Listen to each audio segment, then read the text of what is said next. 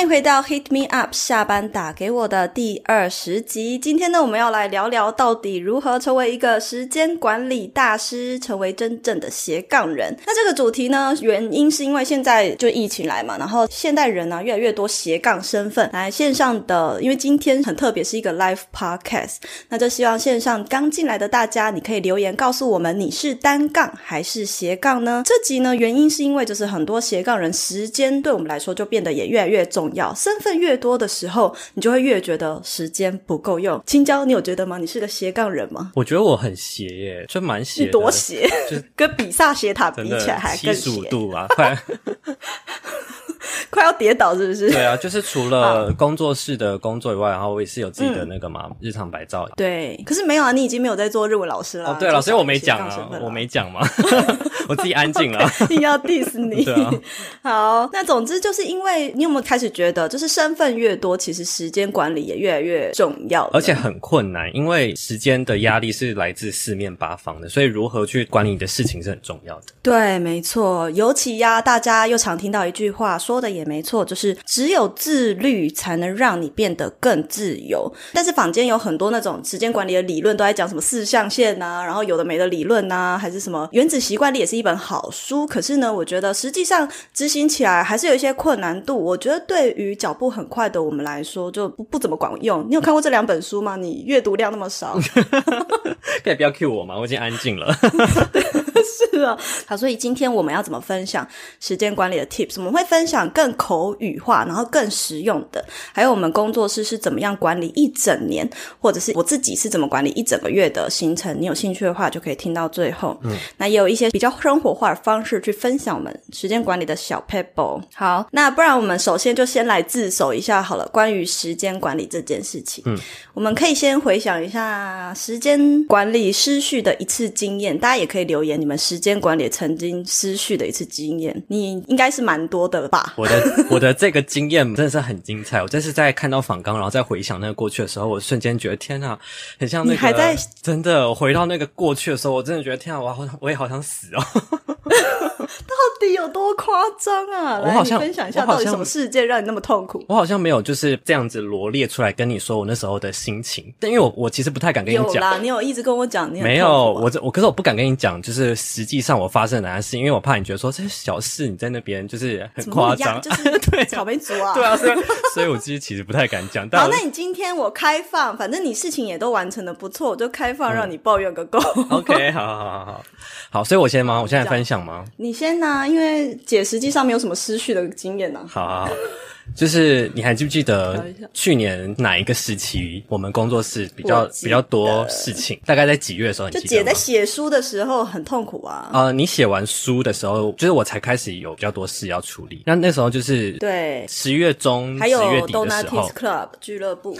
对，好，我现在来盘点我那时候在三个礼拜内我面临的一些危机。就是呢，第一件事情是呃那时候要准备年末的 PPCC 的串联活动。那时候我们办的是年末二。手书交流派对是我第一次办的实体的活动，然后呃，就是除了一些当时的一些制作的视觉素材、现场要用的视觉素材跟流程之外呢，那时候因为我们就突然决定要办这个二手书市集，所以就突然决定要做我的周边商品。哪个周边商品？OK，对对对，大家还记得吗？就是我们有做一个很漂亮的月历。对，好，那所以我那时候在一个礼拜内做出那个周边商品之外呢，我还要去找厂商印刷，然后我还要去买包材回来包两百份。应该是两百份吧，我忘记了。然后还有一个很可怕的事情是，那时候我们在筹备第一季的 PPC 呃 Solar 的杂志，就是也是我第一次要做杂志。然后我那时候就是从内容企划啊到拍摄啊到编辑啊，然后我那时候才去学那个编辑软体，就也是在十一月的时候，然后也要我觉得，可是我其实我觉得最可怕的也是找印刷厂，就是很 rush。对，好，这还没完哦。然后呢，还有一个事情更可怕的事情。我记得那个时候，就是光是印刷厂报价什么的就很复杂。对，而且我跑了很多家印刷厂。接下来一个更可怕、更可怕的事情哦，就是那时候 S 边的书已经写完了，然后出版社差不多刚开始跟我对那个就是书封设计的事情。是你的噩梦是不是？对，然后也是我第一次在做书封设计，所以一开始也做的很不顺利，然后出版社一开始也打枪我之类的。最后，最后那时候就快要崩溃溃了，是不是？真的，我每一件事情。情都让我很崩溃。然后最后还有一件，也是我那时候第一次做的事情，就是我自己在白噪音办了第一场线下聚会，就是跟那些学校没教的事的娟一起办的那个花圈啊的交流聚会，做花圈的那个活动，对不对？嗯。对，那时候我用心智图哦，心智图，对对对，我用心智图就是分析了一下我当时的情况，然后我真的画出这张图之后呢，我才会比较冷静下来，要不然我当下就觉得四面八方的事情来，然后因为大家如果我刚刚这样讲完的时候，其实每一件事情都是来自不同的地方，有些是工作室的，有些是我自己白噪音的，有一些是出版社来的，像是类似外面结案的事情，所以每一件事情都是来自不同方向。我们之后再来分享我是怎么做这件事，做到就是让我可以比较好的控管这些时间跟来自不同方面的工作对，因为其实你刚刚罗列出来，我不知道总共有几项了，但是就是包含做书封啊，他还要做阅历啊，然后又办线下活动啊，又做杂志啊，大概五六件事情。但是因为每一个专案都是有很多小小的步骤是必须要去完成的，对对。然后有一些东西我也无法帮到他，就是我因为我可能比较负责是外务啊，还有其他就是谈合作的事情，所以像这类事情我就帮不了他。那我自己觉得啦，下次你有困难应该要呼救一下，要呼救一下。可是确实那时候就没有什么事情是有人可以帮我的，对啊，但还是可以讲出来啊，看有什么事情是能够诶轻重缓急，maybe 我们可以把计划往后延，或者是应该有什么采取的替代方案。其实很多时候不一定是人要下去帮忙，而是说我们可以有替代方案，或者是有呃延期的一个做法，就是有很多做法可以调整。但是呢，hold 不住的工作量就是不要硬做。但是后期其实青教也都顺利的完成，后面他会分享一些每一件事情都是完美的完成了。完美吗？有完美的完全吗对？完美就是他要，OK，这样很好，有了有了，给鼓掌，拍手，大家给他拍手，刷一圈，刷一下拍手留言图就是鼓掌起来，好不好？对，鼓掌起来。好啦，总之后面他会分享他是怎么样一次，我们工作室真的步调很快，然后搞这么多专案，他还有把它救回来这样子哈。所以 S 边你的那个呢？你的时间失序的故事，你有没有分享我？跟你讲，我真的想超久的，我真的想超又没有，是不是？然后我就想一想，我以前真的忙到几乎没有时间可以管理，就是我醒着就在工作，我睡觉吹头发就还在，就是要考硕士嘛。然后有时候下班，哎，假日好不容易有一个自己的 me time，可是可能又要陪老板应酬，所以其实实际上我没有任何的时间可以管理。然后回到台湾之后，其实也是一样，我虽然有打卡上下班时间，可是我下班了还是在上班，然后醒来了又有时候假日又要去跑活动，所以实际上我根本没有时间，所谓的时间可以管理。我所有做自己私人的事情，全部都是在零碎时间，所以在工作上，其实我本来就是一个很 organized 的人，在工作上我比较不会有什么迟交啊，或是做不出来东西的一个经验。加上我的那时候的 partner 也很给力，虽然我们只有两个人做很多大事情，可是很长，就是很顺利的完成。所以想一想，我真的没有什么失去经验可以分享，不过倒是有很多时间管理的 p e p l 可以跟大家分享，好不好？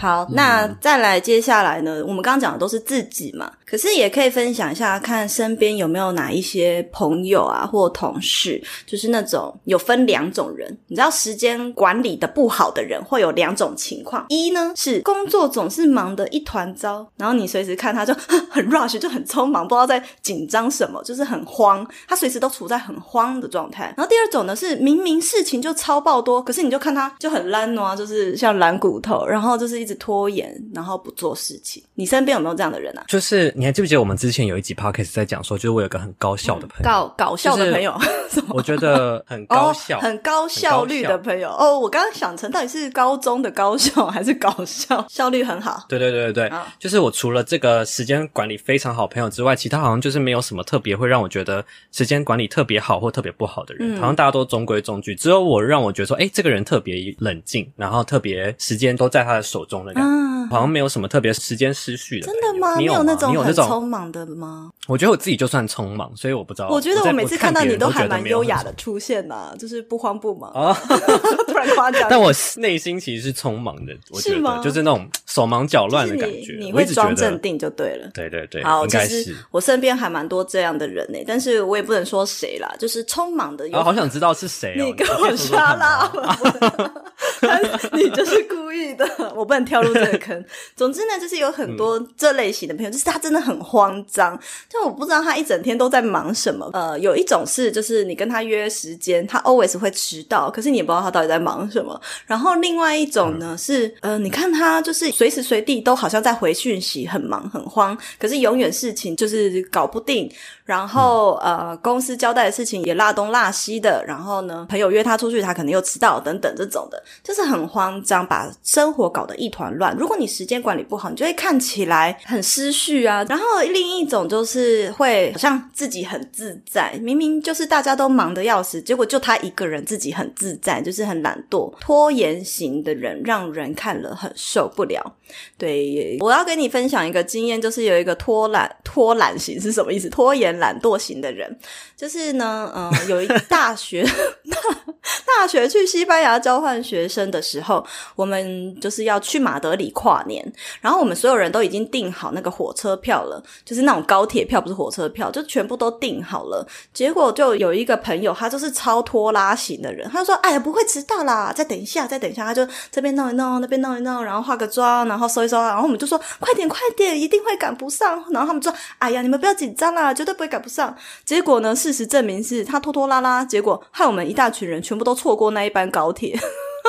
然后我们差一点没有办法准时的在马德里的太阳门广场倒数跨年呢啊！我觉得这好扯哦，为什么他可以把大家都拖下水啊？就大家都在等他，他还觉得时间都很……对，我不知道啊。所以你身边真的没有这样的人吗？然后他其实到现在还是蛮这样子的。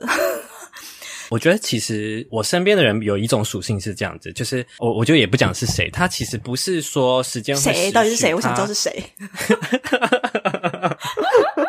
原来我刚刚这么，原来我刚刚 你刚是这么机车，你不知道吗？我我讲不出来。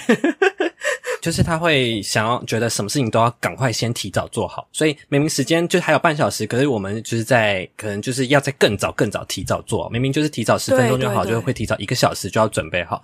就其实也也不是说时间失去，是反而往前抓太多了，然后也会看起来没有安排好啊，就是这也算是拿捏不得当啊，对啊，嗯，所以像如果说我们要去旅行或是搭飞机，我们都会尽量往前抓多一点时间，让自己不要去错过，或是不要有任何的意。意外发生嘛？可是呢，偏偏就是有一些人，他们看起来好像就是很悠哉，但实际上是会给大家带来麻烦。就我以前曾经有一度很羡慕他那个很悠哉的样子，但是后来我现在想一想，嗯，还是不要好了。悠哉感觉好像也会给别人造成困扰。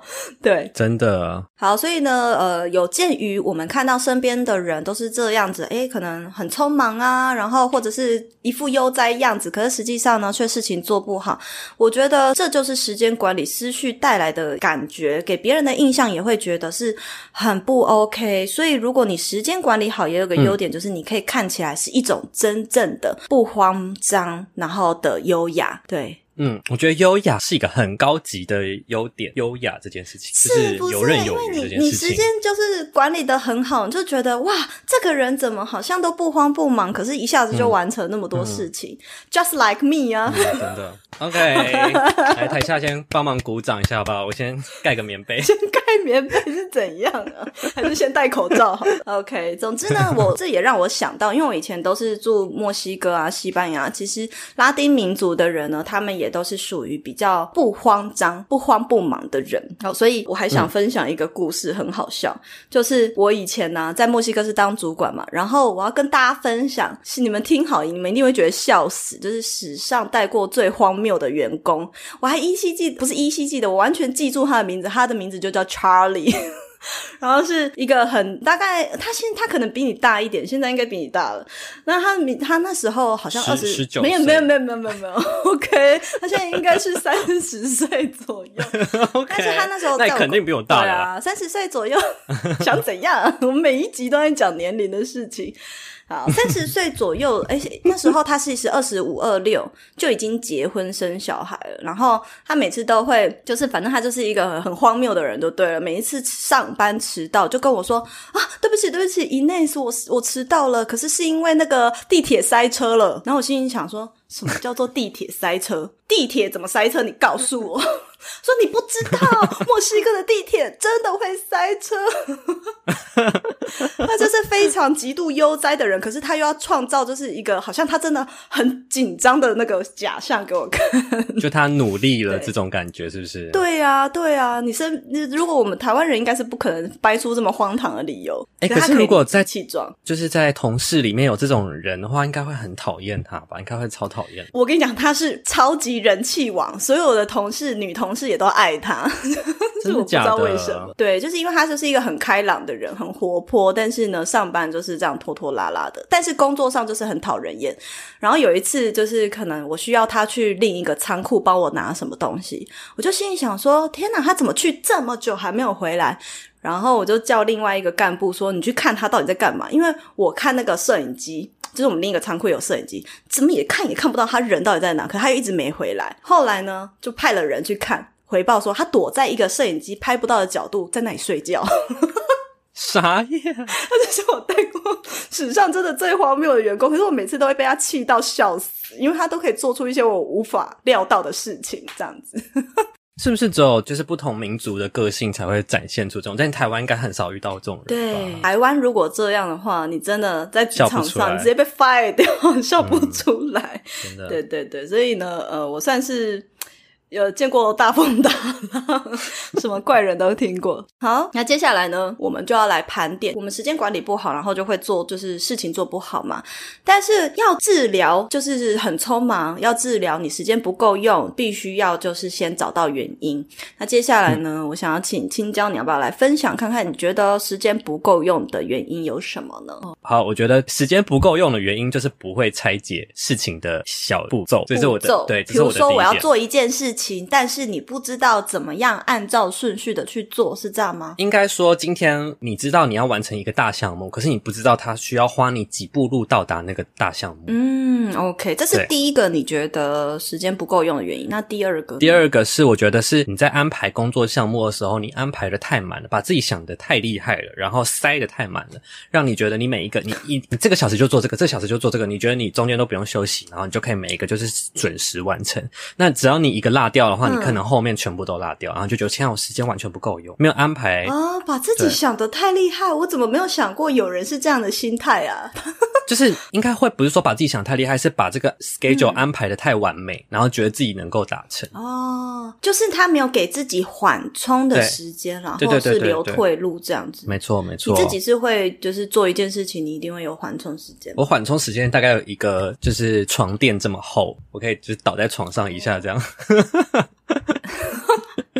什么啦？多缓冲啊！是有这个避震器吧？对。哦，我好像有跟你分享过，就是虽然我们工作室事情很多，有很多大专案，但实际上我有把很多大专案的都会拆成小目标嘛。然后我也常常会把这个小目标要做到这些事情的 deadline 呢，设在一个已经把这个会偷懒的时间给算进去了，这样子让我们两个都有一个缓冲的时间。所以缓冲时间蛮重要的。嗯，那你觉得做一件事情的缓冲，你是以小时为单位计算，还还是以天为单位？我不是去算小时，我去算我当天大概完成三到五件事，就是比如说完成三到五件事，但我怎么去安排这个时间？怎么安排做？我可以把它塞在一整天二十四小时里面去做，但中间可能这边两小时，那边十五分钟，然后这边又怎样怎样怎样？我觉得是还蛮弹性，就是不一定根据那个事情的大小对来决定。但也是因为我们现在我们的工作模式是这样，这种远距的管理方式才有办法做到这件事。对啊，对啊，对啊。好，那最后一个，你觉得时间不够用？为什么？我觉得还有一个很重要的一点是，你没有办法掌握你目前的现况。什么意思呢？就像我刚刚一开始举的例子，我手上有大概五件大专案，但是呢，我知道我每一件事情都做一点，然后可是我不知道每一件事情完成的趴数是几趴，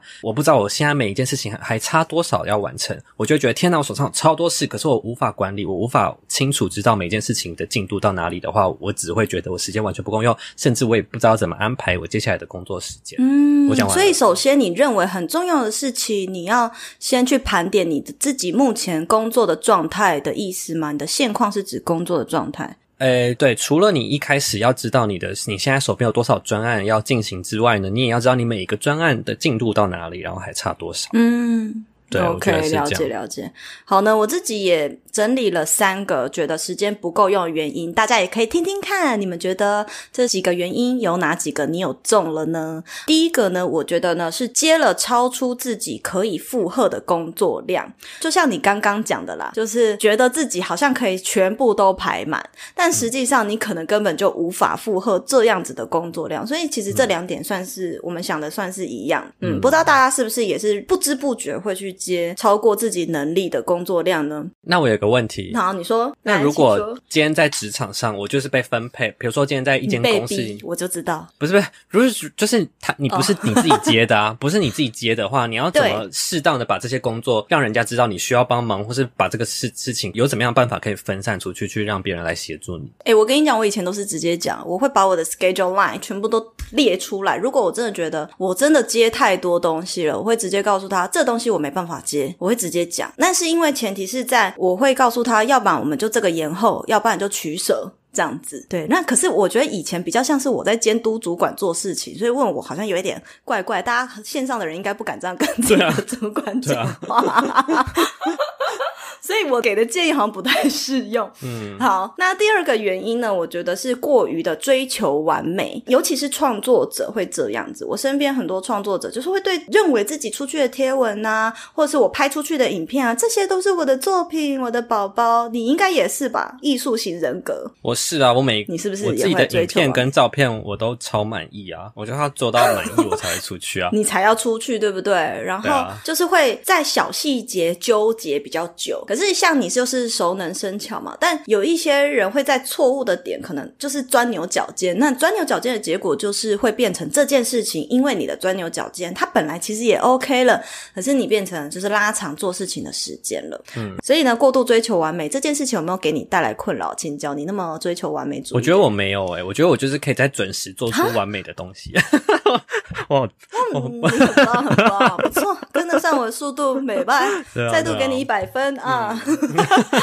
好，反正你看，大家他就是一直要我夸奖大家觉得嘛，没有别的。再来第三个，第三个时间不够用的原因，我觉得是听听看大家是不是这样子哦，就是容易被外界的事物干扰，因而获得时间恐慌症。时间恐慌症就会让你觉得会想要逃避，会想要找借口，所以就会延伸出一种病，叫做来 是什么？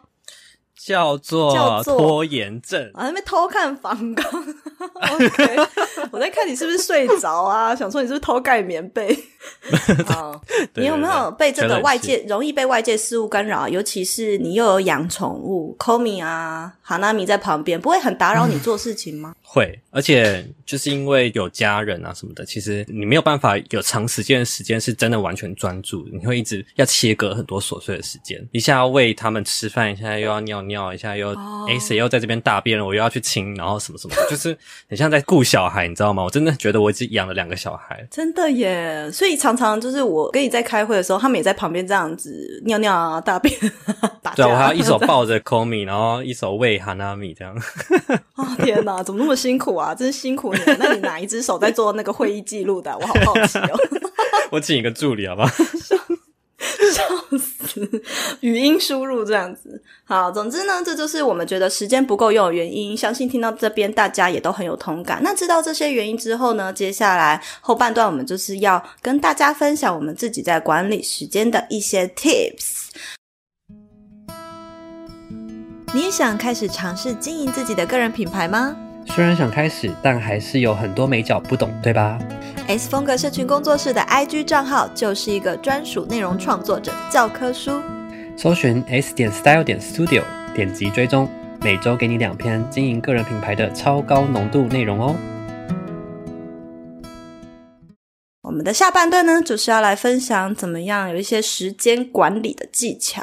那因为我的部分呢，有一点浓，有点多，你先好不好？就是呢，其实我从我刚刚的这三点往回推起，就是我想要分享的。嗯，我自己的分配工作的方式是这样子。我我现在来分享说一周的工作模式好了。你的工作一定有两种，一种是固定的事项，另一种是就是特殊的专案。那固定的事项呢，你一定就是在固定的时间内，比如说就是礼拜二跟礼拜四或是礼拜几的哪一天，就是固定要完成这件事情，那这就不会影响你的作息嘛，因为你本来就知道这个。我觉得困难的就是这些特殊的专案，每个礼拜可能突然都是不一样的的这些事情。你要怎么去安排呢？你要怎么让自己的时间是有效规划的呢？那我觉得你就是需要用一个比较宏观的角度去检视你当下所有正在进行的专案，跟你接下来准备要接触到的专案。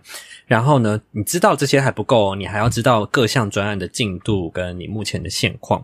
那我自己呢，就像我刚刚一开始在我们直播最开始讲的时候，因为我一开始就是脑中知道我有超多事，可是我不知道我每件事情到底做到哪里，我就只能，诶，而每一件事情是散落在不同地方的。诶，这个会议记录写了什么？我要做什么？然后我跟哪一个厂商开会是哪在别的地方？那你自己就要去统整起来，可以一次性的看到你接下来两到三周的进度是在哪里，你要做到哪些事情。好，其实。呢，我当时是画了一个很简单的心智图。我觉得心智图只有帮助我一件事情，就是厘清当下的状况，知道我手边有哪些事情，然后知道哦，我的心智图怎么画呢？我是先画出我有哪些专案，然后我再延伸把这个专案的每一个步骤，我都我想到的步骤我都写下来，就是这样，这样就可以扩散出去。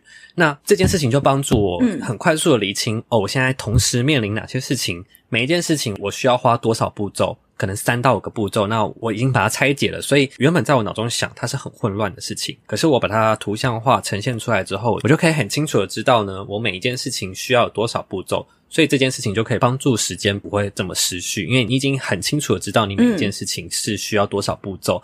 接下来呢，你就可以把这些心智图规划好的东西腾到你的可能日程表上，你就是安排好时间，每一件事情都归在一个时间点上去完成。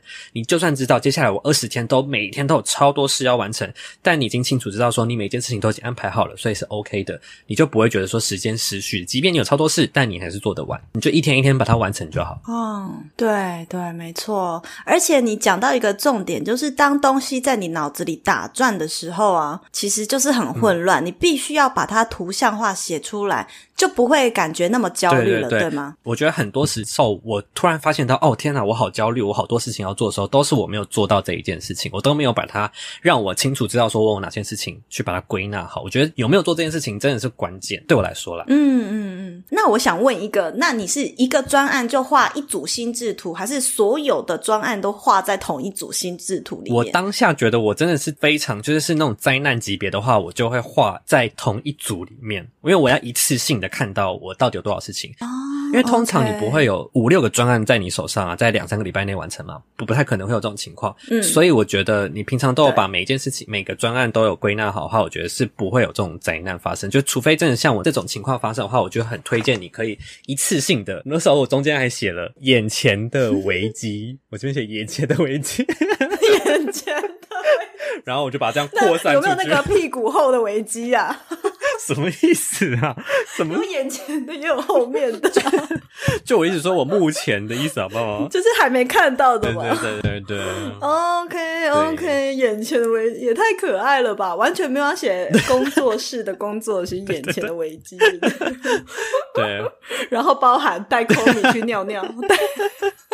带蛤蟆。那个我才不会写上来，好不好？我都是写很真的很 rush 很厉害的事情，好不好？OK OK，所以心智图真的是一个很好用的东西。然后发现你讲到一个，就是我也一直都知道，就是我们的东西会散落各个档案里面，因为我们事情是真的蛮多的，所以后来才找了比较新的这组工具，是真的比较好用吧？就是 By Tricks Twenty Four。我上次有分享在现实动态给大家，就大家也可以，你可以打那个字，你就知道怎么拼吗？哎，你就写 B，你就在搜寻引擎打 B 二十四，就会搜寻到。不可能打 B 二十四会出现一些什么药膏之类的，还是什么胶囊？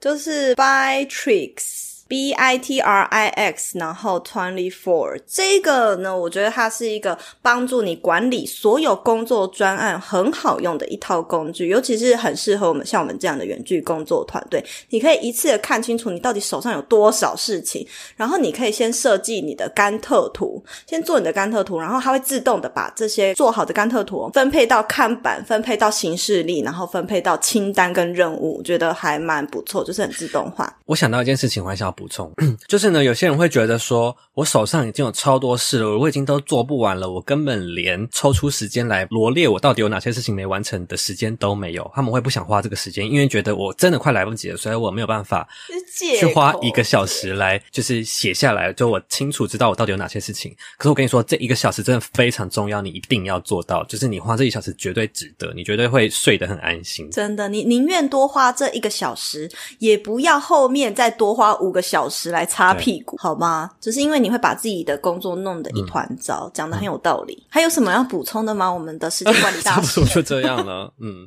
OK，这样叫你好像有一点不是那个意思。你又在 diss 我了。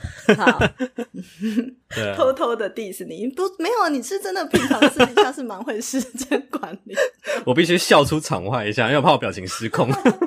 笑到出镜，大家自己自由想象哦，自由发挥想象力。OK，那接下来就是 my turn，换我来分享说我自己的一些时间管理的技巧。首先，我要先跟大家分享一个概念，然后分享一本书好了，又是我最爱的作者李笑来，他的经典代表作叫做《把时间当作朋友》。这本书基本上其实他跟我看过非常多市面上教你怎么管理时间的书非常的不一样，因为呢，他首先他强调一个概念非常好，他说没有人能管理时间，你真正能管理的只有你自己。所以呢，其实他这本书他教的不是怎么啊什么时间是象限，什么 什么教你怎么列清单，不这种干货的东西，不是。他其实在教你怎么管理你自己。然后我觉得这比任何那种什么干货教你管理时间呢，都还要更有用哦。就是管理自己，其实比管理时间还要更重要。所以记住，如果你是对于时间管理，你觉得自己生活失序，去买这本书。接下来呢，我是要来跟大家讲管理时间呢，我自己会掌握三大原则。那这三大原则呢，大家可以记下来。第一个呢是估算时间，然后第二个呢是盘点事项类别，第三个呢则是去分配比例。什么意思呢？就是首先我们必须，如果我们自己就是要分配时间嘛，要管理时间，你要管理自己，那你当然要先盘点你手头上会有哪些做事情的类别。那举例来说，如果是我自己的话，我是创作者啊，又在工作啊，然后呃，我做的事情太多了，要怎么样把它切割成就是大的项目类别呢？我自己就会分做简单一点，输入、输出跟休闲。所以输入、输出跟休闲这三个类。对对对，你的休闲是什么？你的休闲不就看书吗？啊，我的休闲就是那你休那请问这个休闲跟输入有什么不一样？输入有时候我要上线上课程啊，我会上线上课程。然后，对，我的输入是比较进阶一点，有的。OK，好，继续。好了，休闲还有冥想啊，也是休闲。好，总之呢，在如果对于你们一般人来说，就是会分做学习啊，或者是以及工作，还有休闲。总之，你要规划时间，一定要把休闲休息的事情规划进来，否则你会工作跟生活很难平衡下来。然后这个是盘点事项类类别嘛，盘点完了，接下来下一步，第二步就是要去分配比例，分配呢去做这些事项的比例。而且要按照不同的单位去分配这些工作的比例哦，所以呢，比如说我就会分怎么呢？年月周日嘛，所以我可能就会比如说一个月下来要学多少事情，然后创作多少量的东西，以及就是休闲要占多少比例，我会先去盘点好大概要占我人生多少的比例这样子。那对我而言，对你而言来，青椒，你想想看，就是你应该也算是输入、输出、休闲这样分也是可以吧？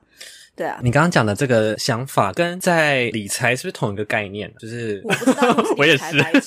OK，好，跳过。理财小白，你问我啊？跳过，跳过。我现在是想要问你，你也可以分做输入、输出跟休闲。那你觉得这三者对你来说，哪件事情你会想要把它分配比例大一点的？对，那个是不是？是呃，分配比例大一点哦。我觉得应该要。我觉得理想状态这三个应该是要差不多的，差不多吗？平均吗？就是平均吗？三分之一，三分之一，三分之一。感觉应该理想状态应该是要平均吧。好，其实我自己觉得理想状态，很多人啊都会觉得好像学习呃就是有点浪费时间，哎，上班都来不及啦，还有时间那下班有时间要学习，就是以一般上班族来讲啦。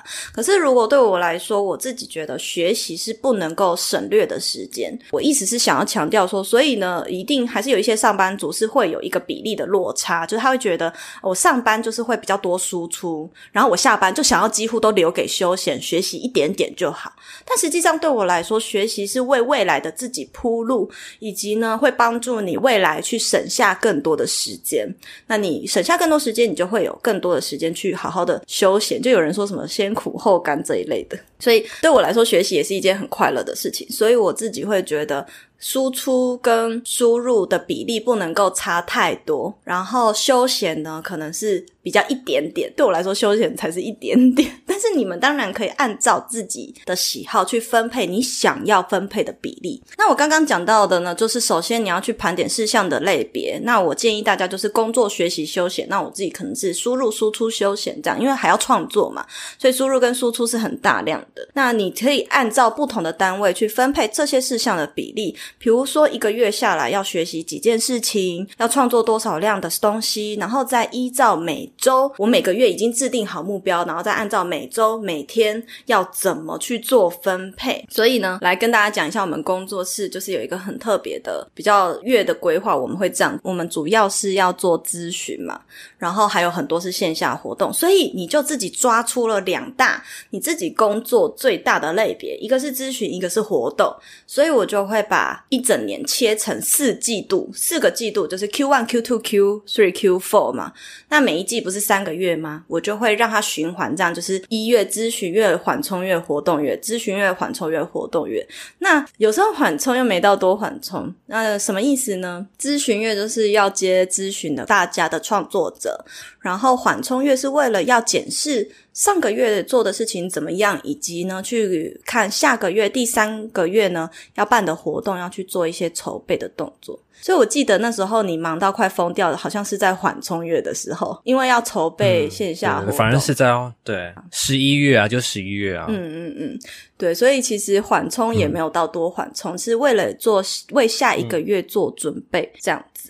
对，那这在月份呢分配的大的类别项目之后，那我们每个月都会再去开月会去讲哦，咨询月你就知道这个月的目标是要做咨询，那还有什么样的目标呢？有什么大专案要进行呢？再去把它分配到每一周。然后每一周周一的时候，我们就会在开周会去安排后续的一周的事项。然后接下来就是我一天下来工作时间的切割。好，讲到这边，我想要喘口气。你自己一天下来的工作的顺序，就应该说你的生活与工作的 tempo 是怎么样？从早到晚，要不要跟大家分享看看？反正呢，我第一件起床睁开眼第一件事情就是要先。刷碗，除了刷完牙这件事情的话，我早餐都还不用先都不用吃，我就先要去处理我的狗狗们的事情，就是吃喝拉撒的事情就要先处理，因为他们憋尿一整晚，所以我就要赶他们先让他们上厕所。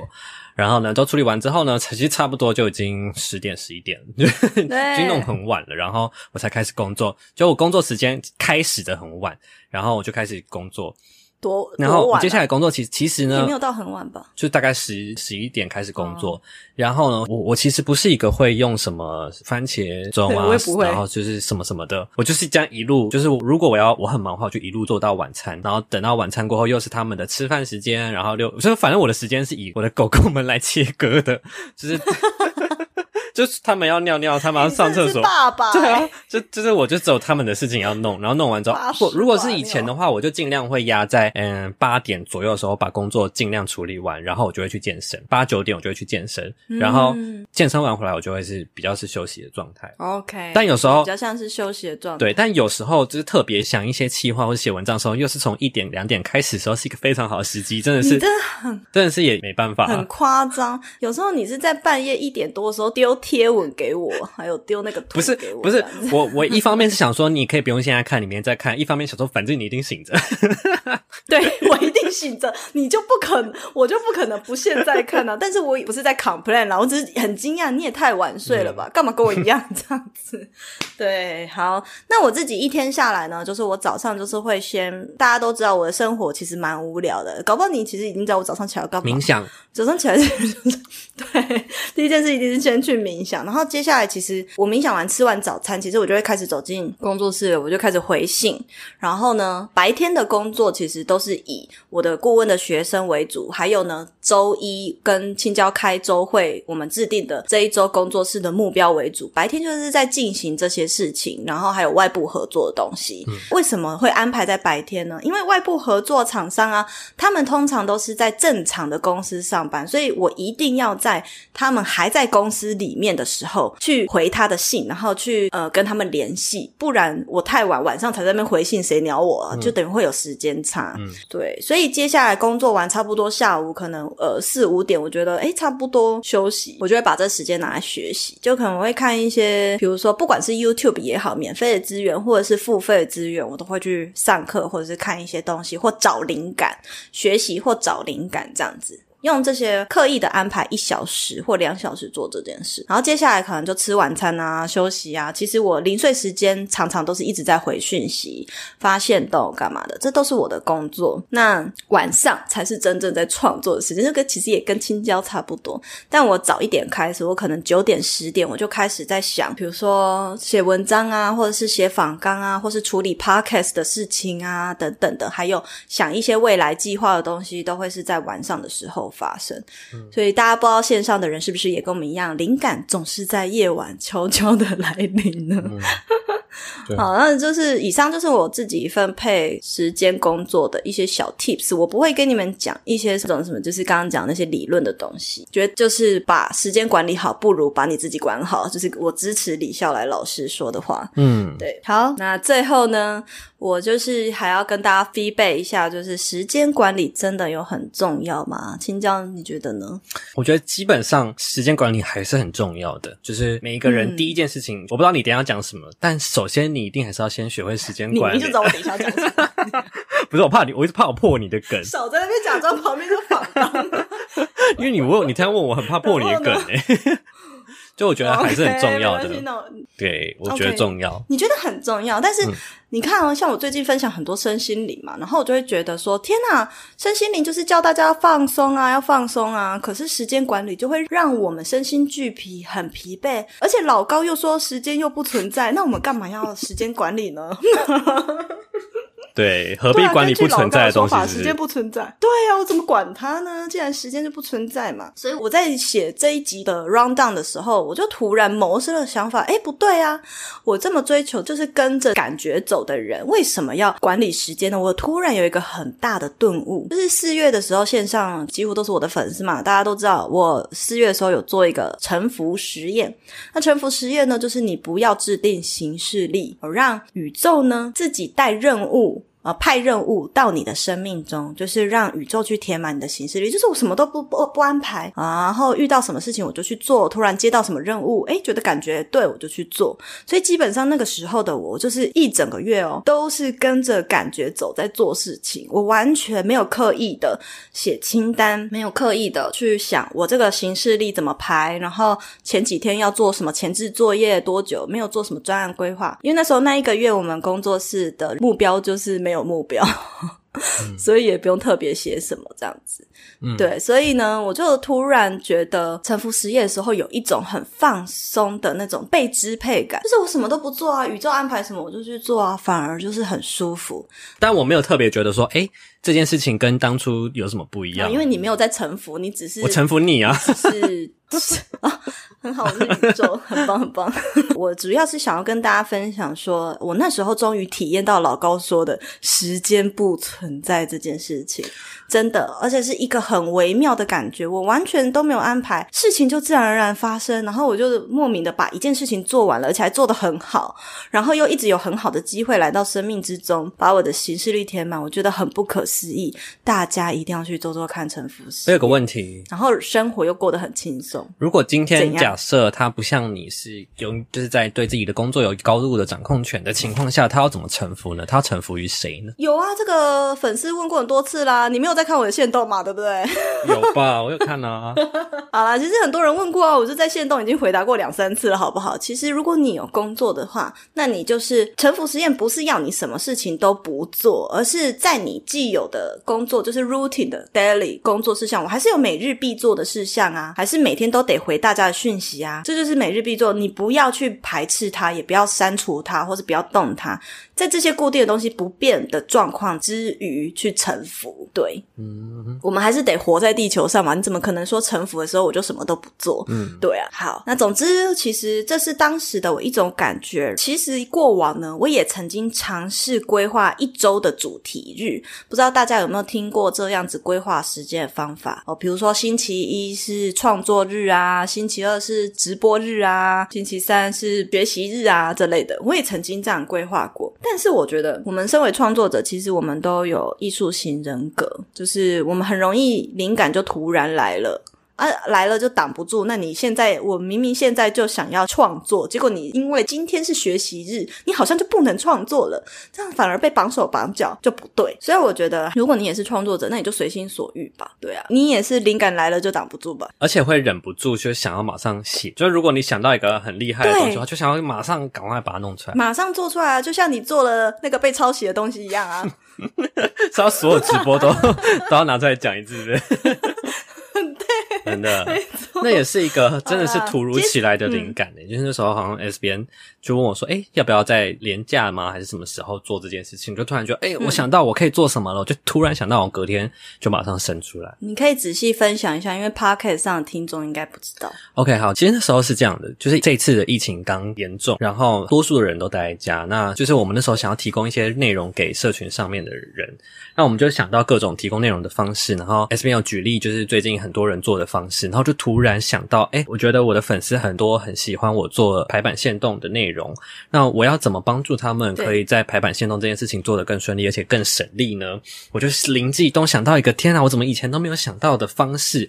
我就做好了一些现成的去背的文字底板，然后让大家直接下载，可以直接套用到 IG 的模板上面，就不用再自己打空格啊，不用再自己打什么透明空格，然后自己排出一个。而且大家有发有没有发现，就是那个透明空格，就算你放了以后，你打字上去很容易又按到那个空格，然后你的整个顺序又会乱掉。所以其实排这件事情就又乱掉。对排版这件事情在线动上，其实我个人知道这件事情是很不方便的。我其实自己的做法不会这样做，但我还是会教大家怎么做。然后我就想到不对啊，我自己都不这样做了，为什么我要教大家这样做？所以我就做出一个更方便的方式提供给大家。然后果不其然，这就大众真的是众翻天，就是所有不管是工作室的对的粉丝，还是我的粉丝，都超爱这个内容。然后就是我那时候真粉真儿，这个限动模板真的拯救了所有的懒人。对对对对，对我真的现在都觉得哇，我的图片如果很丑，就叫一张东西出来垫底，多方便啊！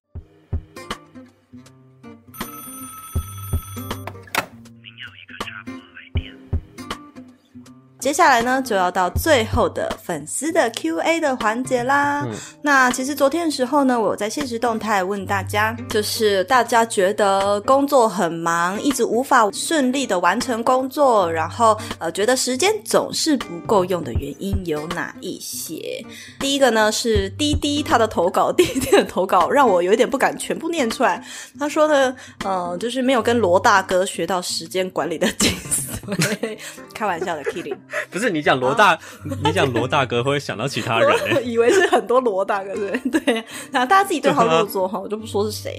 对，那第二个呢，就是 Alice 她说，因为事情一直源源不绝的来，嗯嗯。还有呢，有一个呃 BUN 的同学投稿，他有说到一个我们刚刚讲的，因为想要做的更好，所以就一直拖延，就我们刚刚讲过度的追求完美。然后下面这个投稿真的非常永远。嗯，其实我觉得你刚刚以上讲的，其实我们好像刚前面都有剖析，然后还有跟针对这些问题去做解决的方式。